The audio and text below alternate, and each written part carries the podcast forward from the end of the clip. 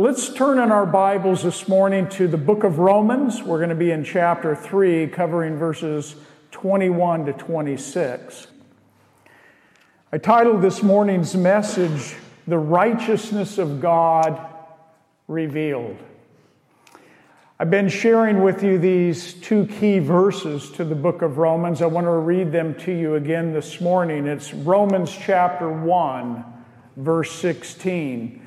Paul wrote, For I am not ashamed of the gospel of Christ, for it is the power of God to salvation for everyone who believes, for the Jew first, and also for the Greek. Verse 17 For in it, speaking of the gospel, the righteousness of God is revealed from faith to faith, as it is written, the just shall live by faith. Last week, we closed out what we might call the first section of Romans. We finished in chapter 3 and in verse 20. And what we saw there was that after chapter 1 and chapter 2 and halfway into chapter 3, we, we read in verse 19 Now we know that whatever the law says, it says to those who are under the law that every mouth may be stopped, and all of the world may become guilty before God.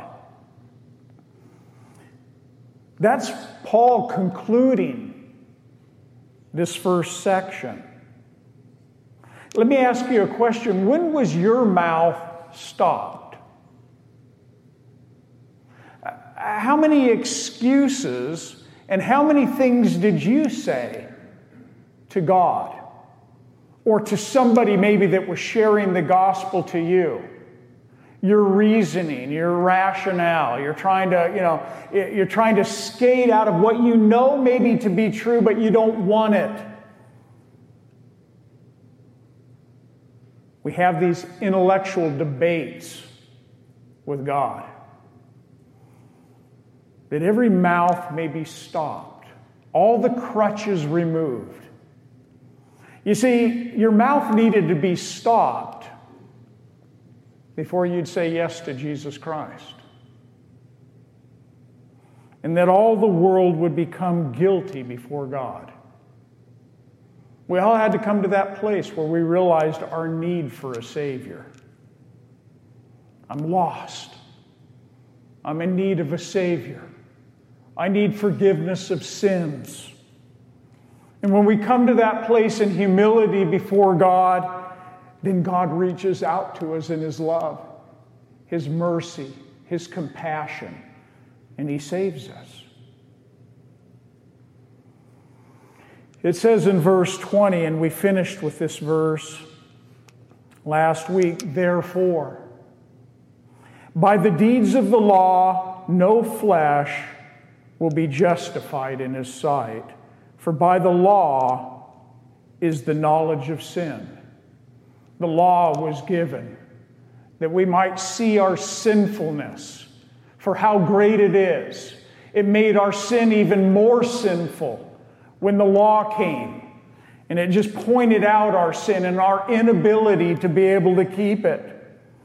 And no one will ever be justified or made right in the eyes of God by the law, by our works, by our deeds, by our good works, by what we think we can give to God, no one will be able to stand before God and say, Look what I've done for you. It's why you owe me.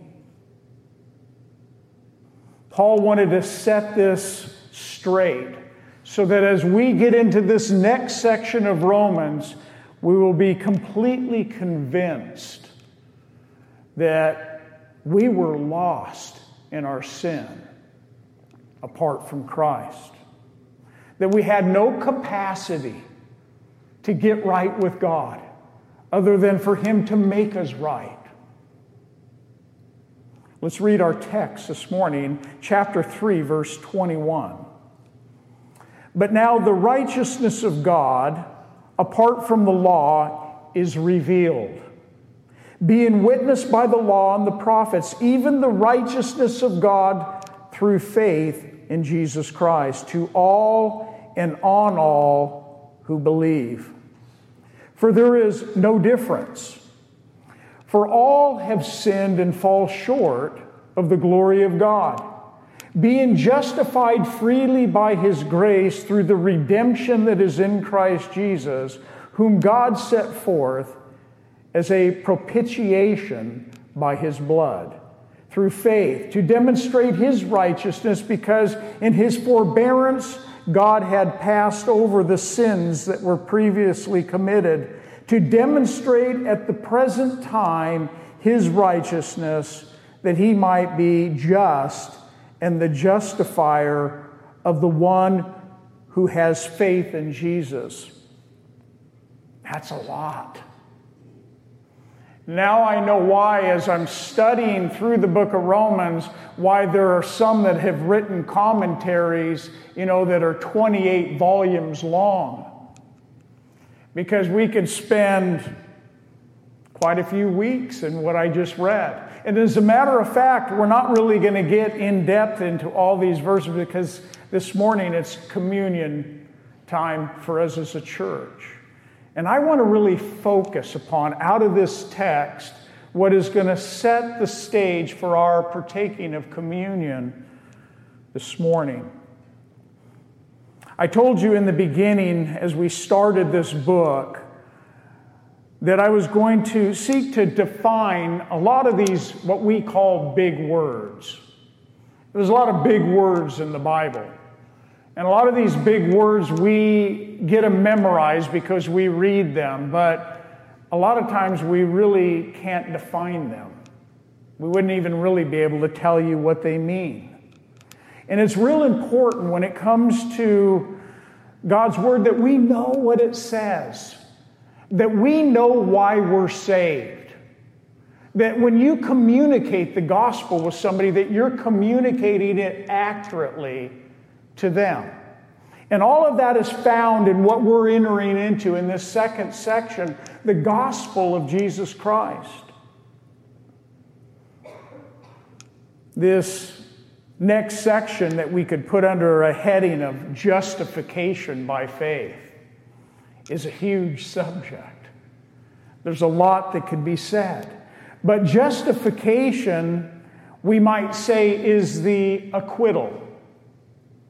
Remember, we ended last week on the title of last mes- message, The Final Verdict, that courtroom scene. The whole world standing guilty before God. No one can escape. And now we have the good news that we're getting into. This next section, it's that acquittal. And actually, justification, just the word itself, is actually only found three times in the New Testament. It's found in Romans 4:25 and 5:16 and 5:18. And it means this, it means to justify somebody. It's the act of pronouncing someone righteous. Remember that what we're looking at today is the righteousness of God that is found in the gospel, that it's revealed to us in the gospel. This righteousness of God. We have no righteousness of our own. There's none, not enough good in us to be able to stand before a holy God. And we need His righteousness given to us. We need an acquittal. It's the act of pronouncing someone righteous. It's defined as the act of God declaring a man free from his guilt and now made acceptable in the eyes of God. It, it, he puts us in right standing with Him. He does it. It's His righteousness. We spent quite a few weeks looking at a lot of ugly words in those first two and a half chapters. One of those words or words was indignation and wrath, ungodliness, unrighteousness, uncleanness, vile passions, tribulation and anguish, and the righteous judgment of God. Uh, those are just some of the ugly words that we found in those first two and a half chapters. But now, as we enter into this next section, we're going to see words like righteousness, faith, justified, grace, redemption, propitiation. These are all words for us as Christians that we go, praise the Lord. But do we know what they mean? Do we have a, a, an understanding of what these words mean to us, how they apply to us? In the first eight chapters of Romans, we have three truths that are revealed in these eight chapters. One of them I've already read, it's in 117, where the righteousness of God is revealed in the gospel. In verse 18 of chapter 1, we're told that the wrath of God has already been revealed from heaven. It was revealed from heaven when Jesus Christ hung on that cross and he was brutalized for the sins of the world. The wrath of God from heaven was displayed for the world to see. It was revealed from heaven. The third revelation that we see in these first eight chapters is that God's glory is also revealed in us. That the very glory of God, by the sheer fact that you became a child of God, and He came and made His residence within you by His Holy Spirit, He starts this work in you. And there's this process of this glorification, this world seeing the glory of God in you, but that full manifestation of God's glory is not going to be realized until you're in your new body. You're in heaven with the Lord. And you're going to, at that point, be able to experience the full glory of God taking and making you this full, this new creation, new body, soul, and spirit, everything. God wants us to know these things. Paul wanted to explain these things as he wrote this letter to the believers there at Rome. This word revealed that we see in Scripture, it's a Greek word that means to uncover something. You know, you go out and you, uh, you dig something up, you uncover something. It, it means to lay something open that's been covered up. It's to disclose something that at one time it was unknown. And so there's many New Testament truths that were not completely understood or known in the Old Testament, but they have been unveiled in the New Testament. These are the truths that we're seeing here in Romans. But before we can understand the righteousness of God, Uh, that's revealed in the gospel, we need to understand the demands of God's righteousness under the law in the Old Testament. It's significant for us to understand that. You see, the Old Testament, when it came to righteousness, it had to do with how you behaved.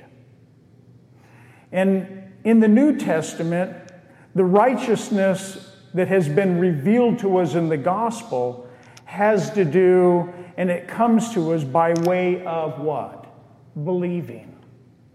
In the Old Testament, it was how you behaved.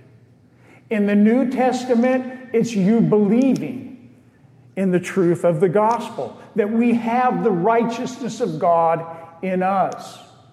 If you look back into the Old Testament, it started there in the book of Genesis in chapter 3, verse 21, when Adam and Eve fell in the garden. And an animal had to be killed to make the coats of skin that were worn by Adam and Eve. There had to be the shedding of blood, the sacrifice, all the way to the very first book of the Bible. And then we move on to Abel, who brought the firstlings of his flock for an offering to, the God, to God. It wasn't the, from the ground, it was the firstlings of his flock that he brought, a sacrifice to God that was acceptable. We have the offering of Isaac on the altar by his father Abraham as he put his son on that altar to sacrifice him, believing that God would raise him from the dead.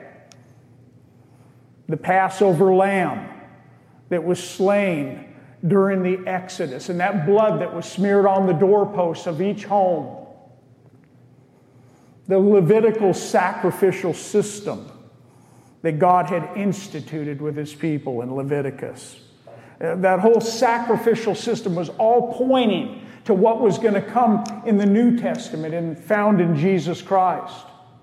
The brazen serpent on the pole in the wilderness, when the children of Israel wandered in that wilderness, and they were told to look on the brazen ser- uh, serpent that hung on that pole, a type of Christ. If you want to live, then you need to look to that the slain lamb that we read about in Isaiah 53, verse 6 and 7. You see, all of these things were pointing forward, pointing forward to the cross, pointing forward to what we're going to partake of today the communion table, in remembrance of what Christ has done for us. We read in Hebrews 8 7, it says, For if the first covenant, speaking about the Old Testament, the Old Covenant, if the first covenant had been faultless, then no place would have been sought for the second, speaking about the New Testament or the New Covenant. And so it's always been in God's plan to bring about the redemption for mankind in another way. The law was instituted to show man his sinfulness, to bring him to that place where his mouth would be stopped, where he would call out to God and receive by grace that forgiveness that he offers at the cross. In the New Testament or the New Covenant, it starts with the sacrifice of the last lamb ever to be slain. And that lamb was Jesus Christ, the last lamb to be slain. The lamb that was sufficient to pay the price for all of man's sin, once and for all. No more sacrificing of animals. His blood was sufficient. The new covenant is the death, burial, and resurrection of Jesus Christ. Paul wrote in 1 Corinthians 15 3, For I delivered to you first of all that which I also received, talking about the gospel, that Christ died for our sins according to the scriptures. Uh, that's the gospel message.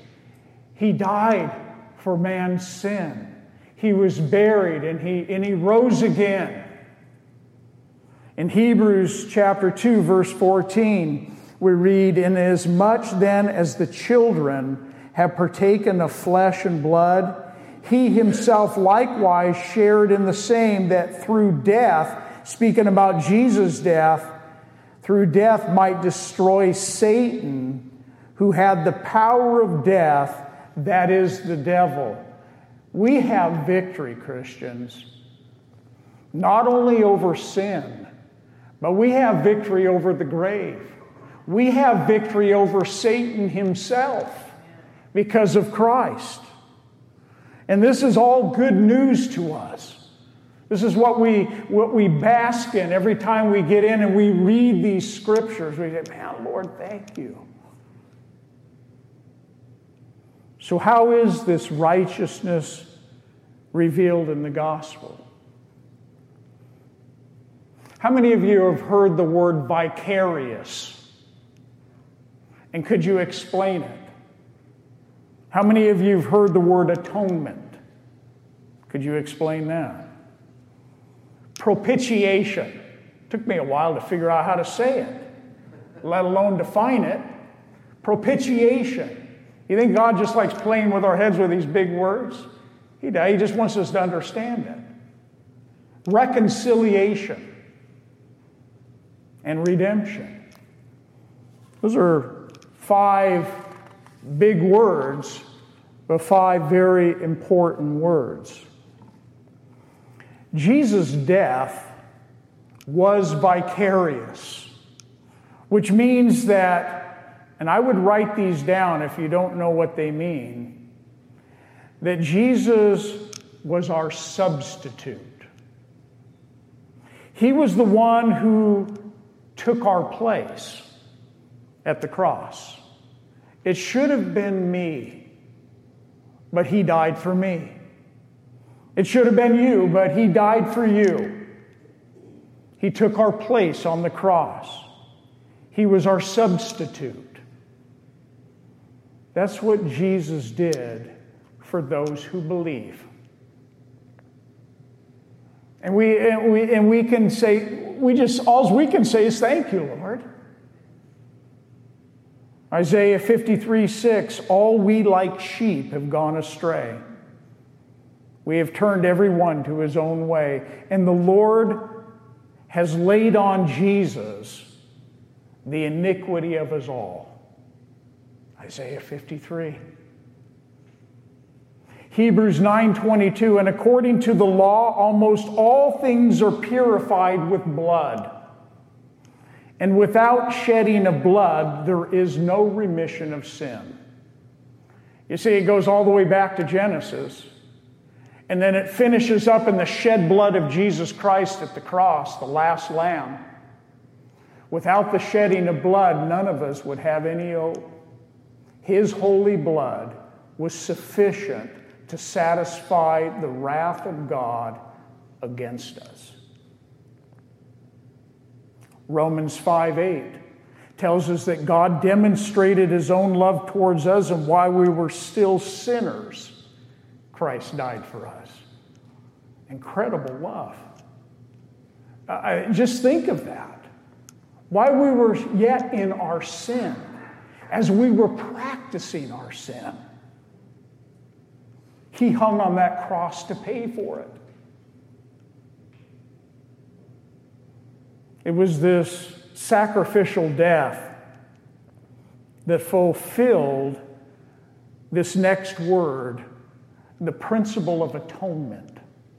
It was his sacrificial death on the cross that brought about atonement for you and I.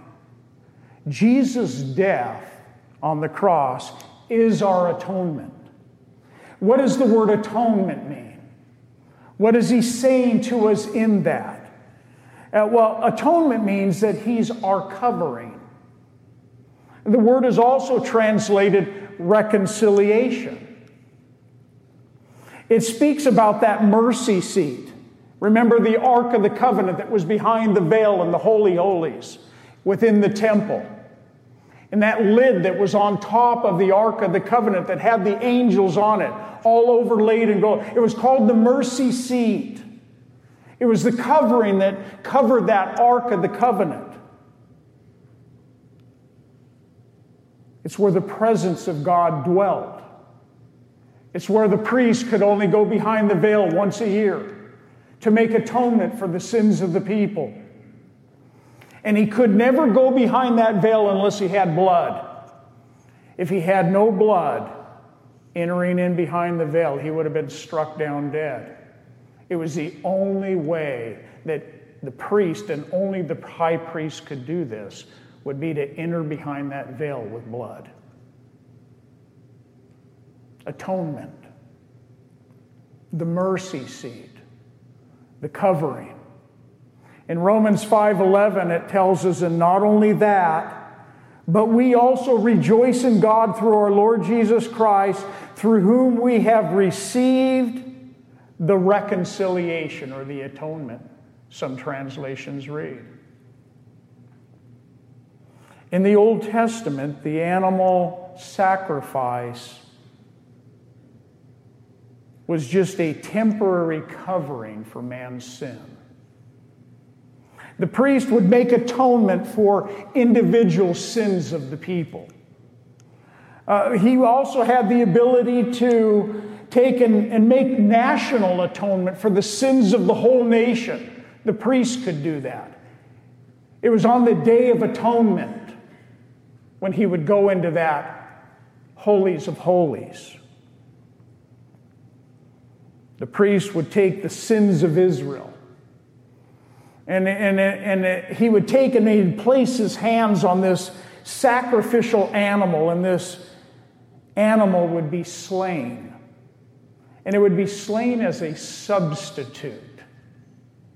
There it is again, that picture. Jesus Christ is our substitute.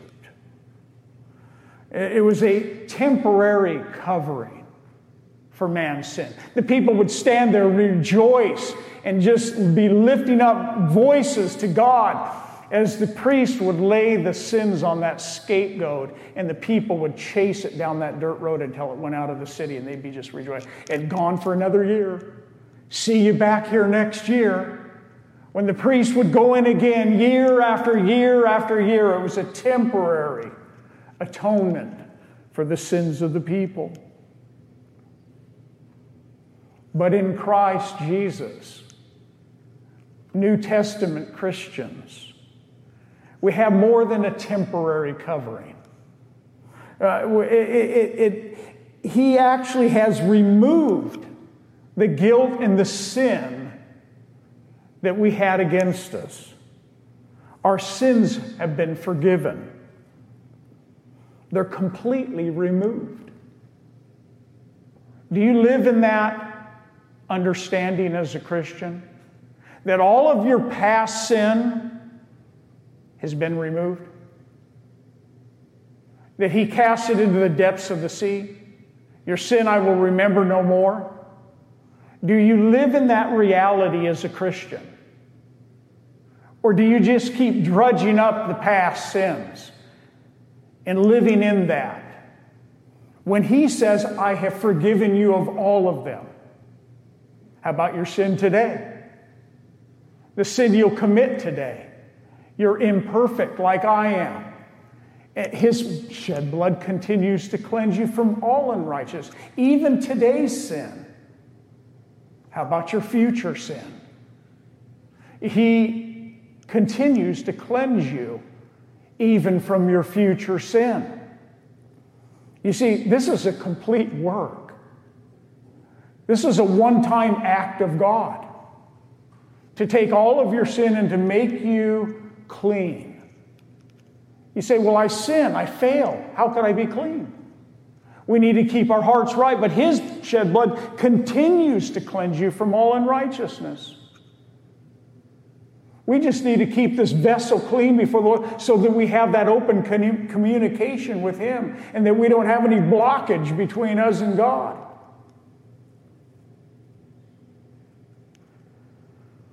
Hebrews chapter 10, you can turn there if you'd like. Hebrews chapter 10, verse 4. It tells us, For it is not possible that the blood of bulls and goats can take away sin. Therefore, when Jesus came into the world, Jesus said, Sacrifice and offering you do not desire. This is Jesus speaking with his Father.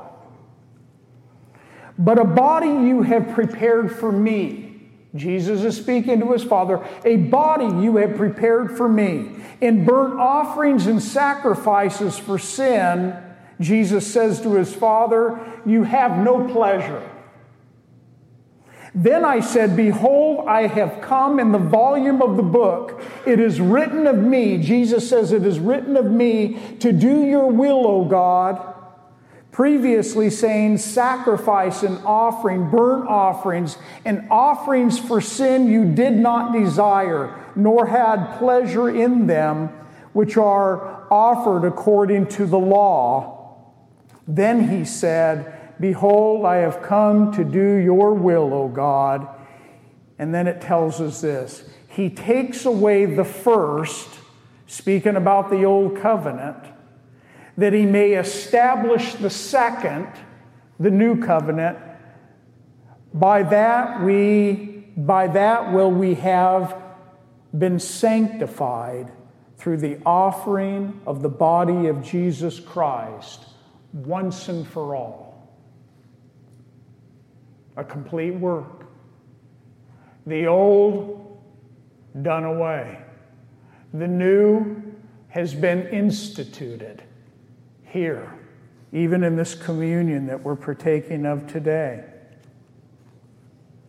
This is one of those times as a church you might want to say, Amen. say, I mean, it, it's like it really is exciting. And I know that I'm really getting into you know some real technical things here, but it's not meant to be so theological. It's meant to stir our hearts with excitement for what Christ has done. Jesus' death was an act of propitiation. Say that word. Propitiation, which actually means it was an appeasement. You see, propitiation signifies the turning away of God's wrath by the giving of a sacrifice the turning away of God's wrath from you and I by the giving of a sacrifice.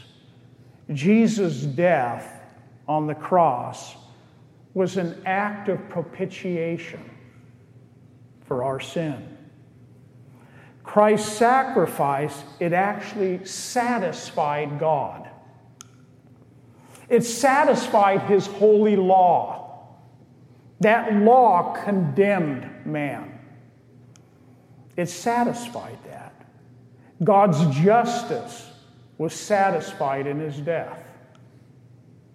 In other words, the Father saw his Son on that cross, and all the sins of the world were placed upon him, and it satisfied the law. It satisfied what the Father needed to do to the Son so that we could live. Jesus' death was an act of propitiation.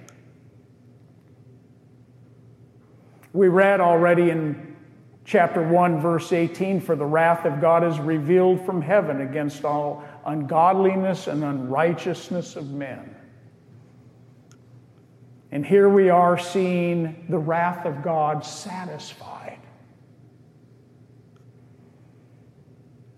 That was the other revelation that Paul brought out in the New Testament.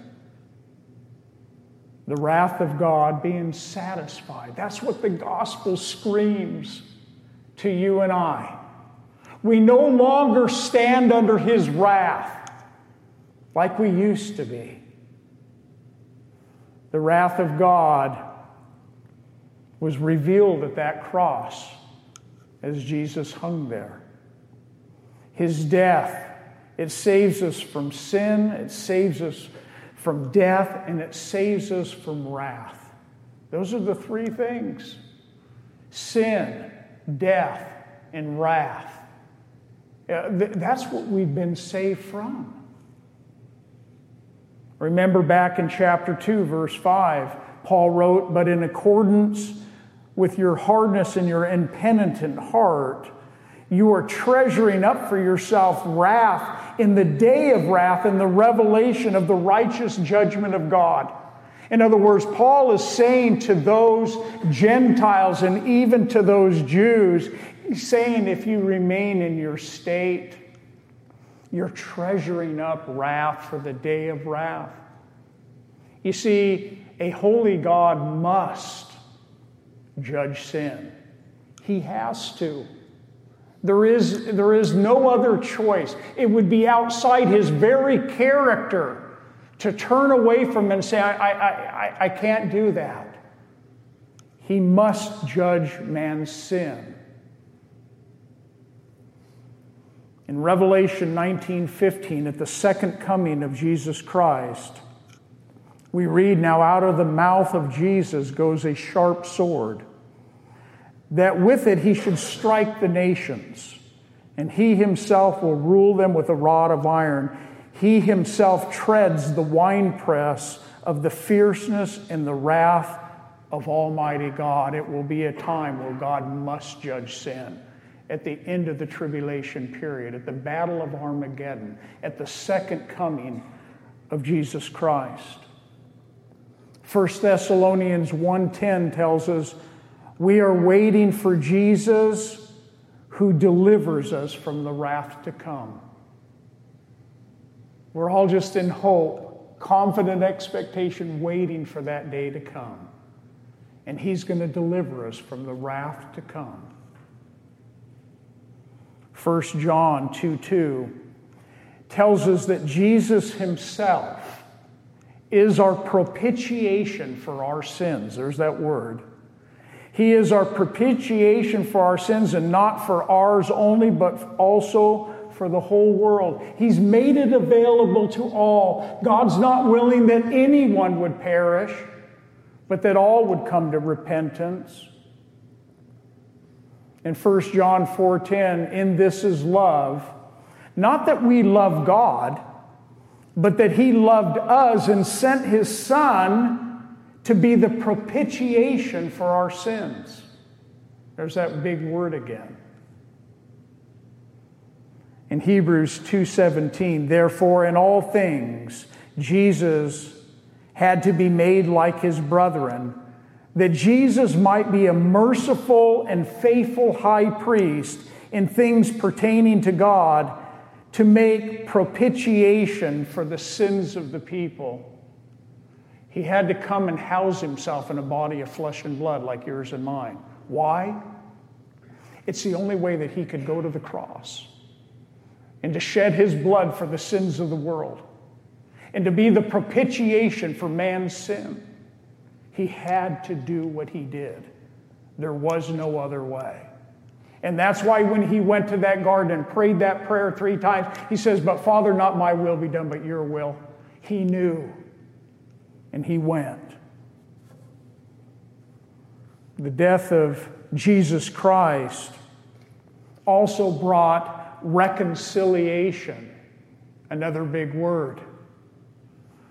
That word actually speaks of the fact that we were once enemies of God.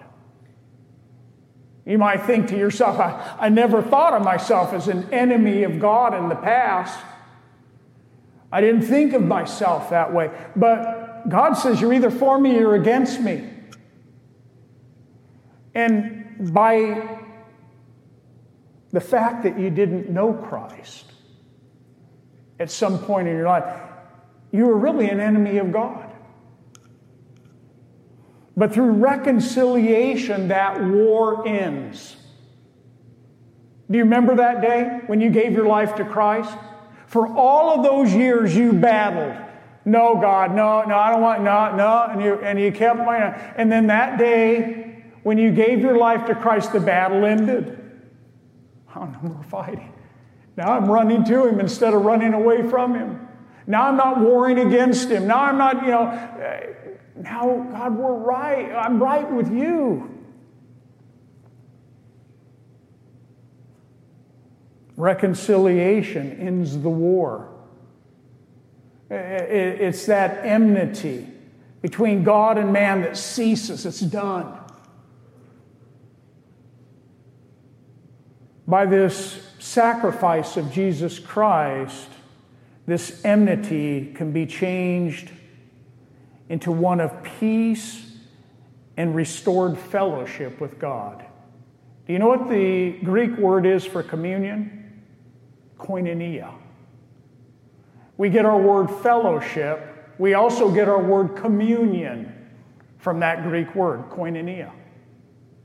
When we gather around the communion table as a church, there's this unity and this oneness that we have between us that are believers because of what Christ has done for us.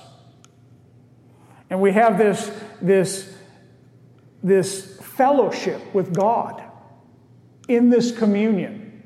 that we can lift up our prayers and our worship and all this before the Lord in this place. And God says, I receive it. You're my child. There's no more battle between you and I. You're my child, and we have this fellowship with each other, or at least we should. You see, if you're not here this morning and you're not born again and don't know Christ, then communion really, it's just a symbol on a table. If you know Christ, it means everything to you. Romans 5:10 for if we for if when we were enemies we were reconciled to God through the death of his son. Much more having been reconciled here's that word again we shall be saved by his life. And not only that but we also rejoice in God through our Lord Jesus Christ through whom we have now received the reconciliation. Colossians 1:20 For it pleased the Father that, is, that in Jesus all the fullness should dwell. And by Jesus to reconcile all things to himself by him, whether things on earth or things in heaven, having made peace, there it is, having made peace through the blood of the cross, and you who were alienated and enemies in your mind and by wicked works, yet now he has reconciled. Do you see what he's done for you? That should create an amen in our hearts. Thank you, Lord.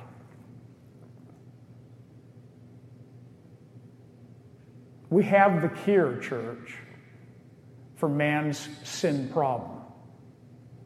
Those of you that know him as Lord and Savior, you have the cure, you have the remedy for man's sin. And, and we have the ability to actually go out into this world and tell people they can be reconciled to God. You don't have to no longer be an enemy and fighting again. You can actually come into a personal relationship with a living God. He can forgive you of all of your sin. He did it in my life. And lastly, there's another big word Christ's death, and in his death, we have redemption. Or another way we could put it, we could say that we have been ransomed as Christians. This word redemption is a word that signifies a releasing or a liberation from captivity. It's a person that's been released as a slave.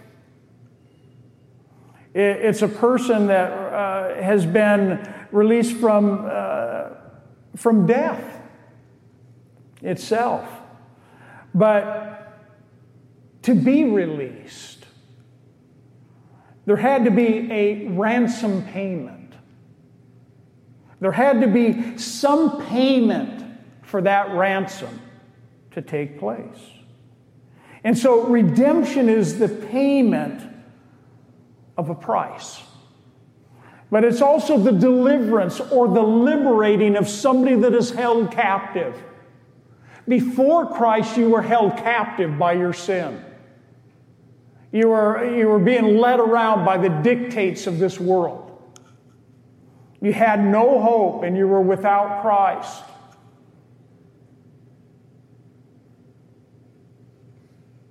But that ransom was paid at the cross. And when you receive that redemption in your life, you're set free. If you're feeling bound up, you're not hanging on to redemption. You've been set free. Sin no longer has a grasp on you. You're no longer shackled by it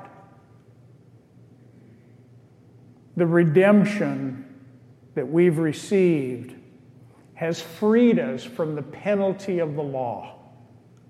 Galatians 3:13 Paul wrote this.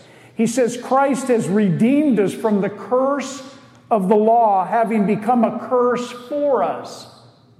He became the curse for you and I when he hung there on that cross.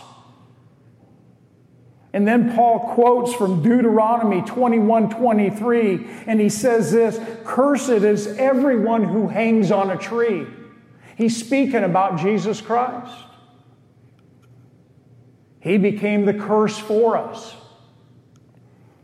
He took our place. That redemption freed us from the penalty of the law. Redemption also re, uh, freed us from the law itself.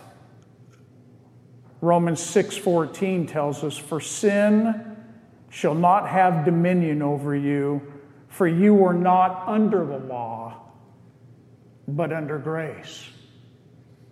Aren't you thankful? The Jews were still trying to hang on to it.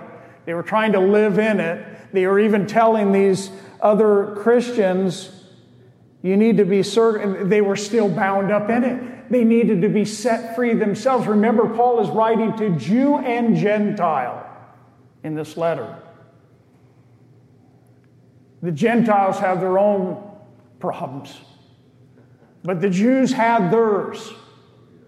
And even though they had this religiosity to them, even though they were many trying to be obedient to the laws that God had given them, they saw themselves as God, they were still bound up. They needed to understand redemption. They needed to understand that they've been set free from the bondage of the law. Romans 7 4 says, Therefore, my brethren, you also have become dead to the law through the body of Christ. This is speaking to us as Christians. You have become dead to the law, Christians, through the body of Christ. You know what I could inject into that? Uh, we might not use the term law, but we put a lot of other things in its place that somehow or another we think that if I just do this and do that and do this and do that, somehow or another God's more in love with me. And the fact of the matter is, God loves you in spite of those things. His love doesn't change towards you and I based upon your performance. God doesn't say, I'm going to save you, now I want you to perform. If you live in a performance mindset as a Christian, you're getting robbed. You'll do those things for the Lord out of a heart that is just thankful. Lord, after all you've done for me, what manner of living should I live in? I should give my life like a, a living sacrifice unto you, which is holy and acceptable to you. And I'm doing it out of a response to what you've done for me.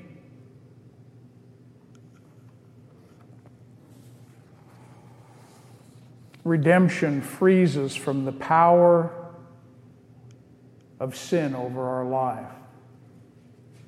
We also read in Titus 2:13, looking for the blessed hope and glorious appearing of our great God and Savior Jesus Christ, who gave himself for us that he might redeem us from every lawless deed and purify for himself his own special people that are zealous of good works. That's what he wants us to be. 1 Peter 1:18 knowing that you were not redeemed with corruptible things like silver or gold from your aimless conduct received by traditions from your father but with the precious blood of Christ as a lamb without blemish and without spot in other words that ransom sacrifice Jesus Christ it required his blood the precious blood of Jesus Christ. We hope you have enjoyed today's study. For more information on teachings, events, worship times, and location, please visit our website, ccfwinstonsalem.com. From Pastor Greg and all of us at Calvary Chapel Fellowship, thank you for listening and being part of our study through God's Word.